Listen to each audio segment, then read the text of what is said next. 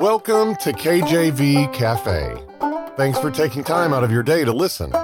Each episode of the Cafe is dedicated to studying the Bible verse by verse from Genesis through Revelation.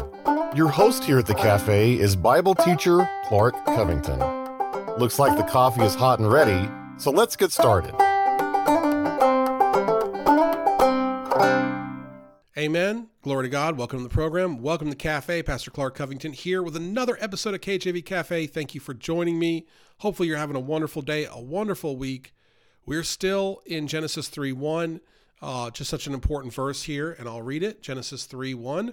Now the serpent was more subtle than any beast of the field which the Lord God had made. And he said unto the woman, Yea, hath God said, Ye shall not eat of every tree of the garden?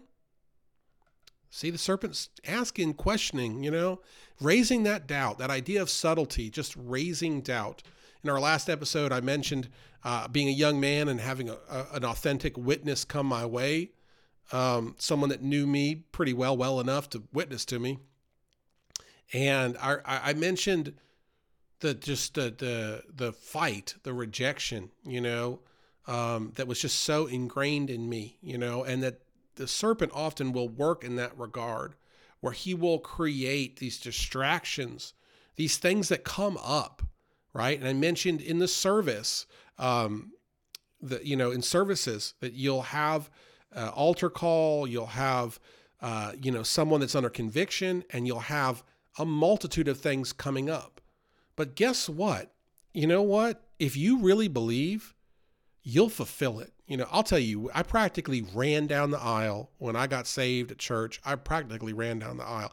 I was ready to go, and I didn't know much, but I knew enough that I had been God had prepared my heart. I was ready to be saved. I was excited to get baptized after I got saved. There, I mean, everything like it, it didn't matter if you know the fire alarm had gone off and then we came back inside. I still would have done. You know, it didn't, but I'm still I still would have gone. And the point I'm making is that when we believe God, He'll make a way despite the obstacles that we encounter. Just to preach on this verse, man, I was getting messages from people, work stuff. Oh, hey, can, can you talk right now? Da, da, da. Like right before I'm going to come record this. And I don't usually get those messages. Work has been quite slow, to be honest with you. But whoa, we're going to preach about this. Watch out. You're going to have distractions. That subtle, subtle serpent will come and try to distract you, try to get you off guard. And another way that he does that is to lull you to sleep, to get you to think, hey, as long as you don't do too much, you know, as long as you don't sell out, as long as you don't get too much in the word, then hey, I've got you where I want you. See, whether you're out in the world or whether you're just, you know, a lukewarm Christian, either way, the devil's got you where he wants you because you're not being able to be used by God. You're not having any kind of effect on the kingdom other than just being, you know, on a pew here and there. So you have to think of that as well. And I, think that kind of can, you know, people can kind of imagine what that would be like. So what we're going to do, we're going to run to a break here for a minute, and then we're going to look more at what uh, the serpent is up to in the lives of Adam and Eve and how, again, it affects us. Because again, this runs deep and people deal with it literally every day. So hang in there. We'll be right back. You're listening to KJV Cafe. We encourage you to look us up on your favorite podcast app and subscribe to our channel on YouTube. Now let's get back to some more in depth Bible study. Amen. All right, here we are. So we see uh, how the serpent spoke. You see that, by the way, in verse one, it says, "Now the uh, now the serpent was more subtle than any beast of the field which the Lord God had made, and he said unto the woman, He spoke." So you see how the pervert, right? He spoke the pervert's word came to death. Remember, God created life. So the word created life by God Himself. And now here the pervert comes along speaking to create death. Because, man, I got I got one the other day. I and I should have mentioned this before, but I didn't. And I, Lord gave me this one the other day, I think when I was driving. How about this? If death enters the Garden of Eden only when Adam and Eve sin, right? And if before then there is no such thing as death, right?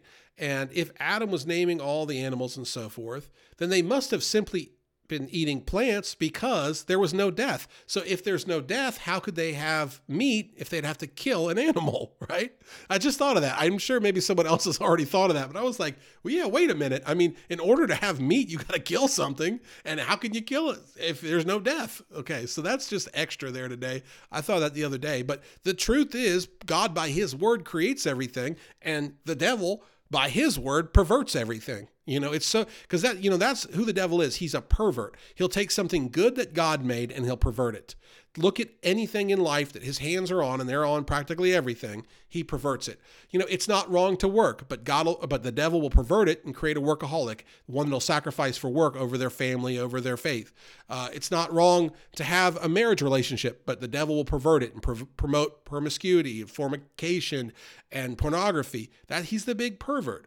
You know, it's not wrong again, I don't, I mean, I don't know. Hopefully, we won't get in trouble for this.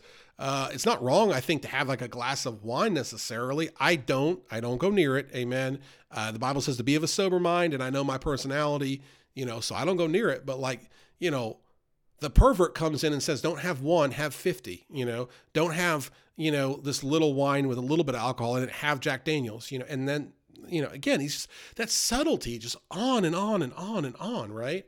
You know, like, oh, well, if man and woman are together, how come woman and woman can't be together? A man or man? On and on, and on. It never ends. It won't end until the Lord comes back. We see this over and over again, this subtlety. And yet we see that he's raising doubt. This doubt is what keeps so many Christians from true conversion. I feel like we've talked a lot, or so many, so many would-be Christians from true conversion, right? So many would-be Christians from true, true conversion. But what's the underpinning here? Why do they not want to? Here, here it is, as we can see, right? What was natural to Adam and Eve in the Garden of Eden? It was natural to eat the fruit, right? What is natural to man? To live sinful. And what is the message of the devil? Just keep living naturally. Just keep living as you please. Just go with your heart. The Bible calls the heart deceitful beyond measure. Devil's like, yeah, just go with your heart. oh, the heart's going to trick you, leave you stone cold broke. Okay, go with your heart. It's going to leave you broke in. Go with your heart. It's going to leave you far from the one God who really can help you in life. Go with your heart. You know, it's a perversion. The underpinning here is to do what comes natural. And here is the, the godly response to live for Christ and to die to self to live for Christ and to die to self. Galatians 2:20, I am crucified with Christ, nevertheless I live, yet not I, but Christ liveth in me, and the life which I now live in the flesh, I live by the faith of the Son of God, who loved me and gave himself for me. That's what we spoke about a few episodes ago, how the Lord gave himself for us, willingly, lovingly gave himself for us while we were yet enemies to him. That is true love, and that is what we're called to do. To be crucified with what does it mean to be crucified with Christ? That means to die with Christ. Hey, you, if you've ever been baptized, that's a picture of your death and then your resurrection as a new new life, new creature, new creation, where all those old things are supposed to be passed away. Luke 9:23. And he said to them all, If any man will come after me, let him deny himself and take up his cross daily and follow me. Luke 9:23 is also alluding to this idea of dying to self of living a life that isn't natural to ourselves, right? And think about this what are we naturally inclined to do? Seek pleasure, seek uh, entertainment, uh, seek wealth, seek personal gain. These are things that come natural to us as sinful man or woman. And yet Christ is saying, deny yourself. And what he's saying is, follow him. Okay. Like, look at how he lived. How did he live?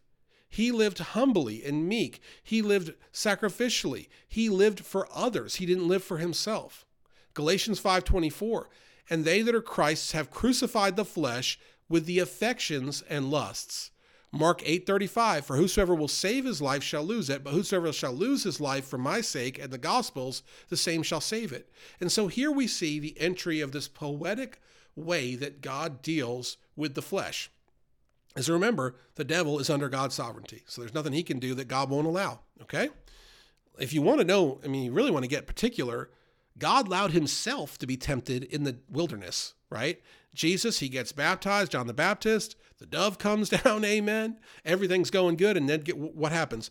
The Spirit, capital S Spirit, the Holy Spirit leads Jesus off to be tempted. I'm going to grab that verse.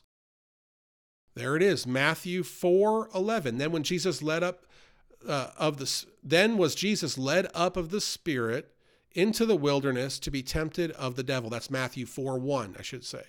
So Jesus is led by the Spirit into the wilderness.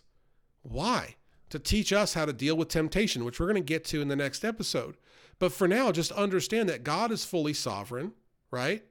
And that God has allowed these temptations to occur even to himself, which, by the way, what happens, Jesus quotes scripture three times.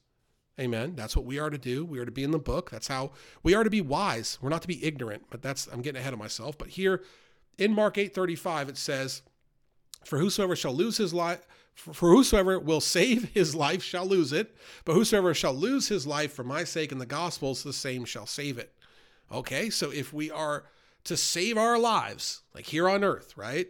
All the petty things we want to do. It's easier to live in the world than it is for God. That's something may, maybe people don't understand, but living for God is not easy. It's the best way to live, it's the victorious way to live, but it's not the easy way to live. Christ never said it would be easy, He said He'd be with you. Yes, He said His burden was light to be yoked up with Him because He carries it, but doesn't mean you're not going to go through trials and temptations just as Christ did. Amen? So we see that when we try to save our life, when we try to be the captain of our own ship, when we try to live a life with our own doctrine, when we retranslate the Bible, when we change words in and out, when we come up with these ideas that aren't biblical. Like the flesh, I think, really loves the idea of world peace and everybody getting along, right? But in the Bible, there, there's there's not that until Christ returns, and and he's known like the oceans. He's known all over the world. Uh, when when he returns, his doctrine is known. But until then, that doesn't happen, okay? But people think it should happen, you know? The Bible calls homosexuality an abomination to God, and people say, oh, we have to accept everybody. It's civil rights. No, it's not civil rights, and it's an abomination to God. God doesn't change. He doesn't change. Okay. Now, if you are living that lifestyle and you repent honestly, earnestly, He will forgive you and He'll save you. Like just like anyone else that is living a sinful lifestyle, God will forgive you. He's faithful and just to cleanse all your sins. Amen. But you have to go to Him and you have to repent. And repent means turning away from that sin. So we say, okay, God, we give you our lives. We're going to live for you, right? We say, whatever we have is yours. We're, we, you are sovereign. You are God. We believe in you. We believe you died for our sins and was risen again. We believe it. Now, all of a sudden, even though it looks like we're losing our life, people in the world are saying, oh, look at that poor person oh, they gave their life to Christ and now they're no longer moving up the corporate ladder. And now they seem to be at church all the time. And now they don't really have a big 401k. They're giving it away to the ministry. And now they're, uh, you know, dressing very modestly. And now they won't go to those wicked movies anymore. And they don't even listen to that uh, music that we like. And they won't go to the bar. Oh, that poor Christian. No, no, no, no. That person just saved their life. Okay. Now it looks to the world like they lost it, but they just saved it. And that's what Christ is telling us here. For whosoever shall will save his life shall lose it, but whosoever shall lose his life for my sake and the gospel's, the same shall save it. Never forget that. When we live for his sake and the gospel, never forget that God's business is the salvation business. A lot of people want to get mixed up and think that living the Christian life is just trying to like do good deeds or something. God's business is the salvation business. The Holy Spirit living within the saved Christian is there to help win others to Christ. That is it. Amen. That's what we're here to do. What was Christ doing? He was explaining he's the Messiah, he's the King, and they rejected him. So therefore, now we have the opportunity to accept him. Amen. His has gone out to the Gentiles through Paul. His gospel, that good news message, is spread across the earth, and we are here to accept Christ as Savior and then to let others know about the gospel. That's why you'll hear many preachers say, hey, if someone doesn't have a burden to share the gospel, they may not be saved. And the reason why they'll say something like that is exactly what Mark 8 is telling us. Mark 8:35.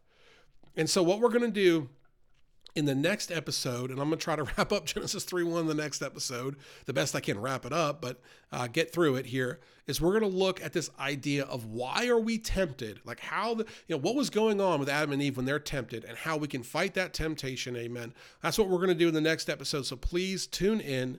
As always, thank you so much for listening. Take care. God bless, and amen.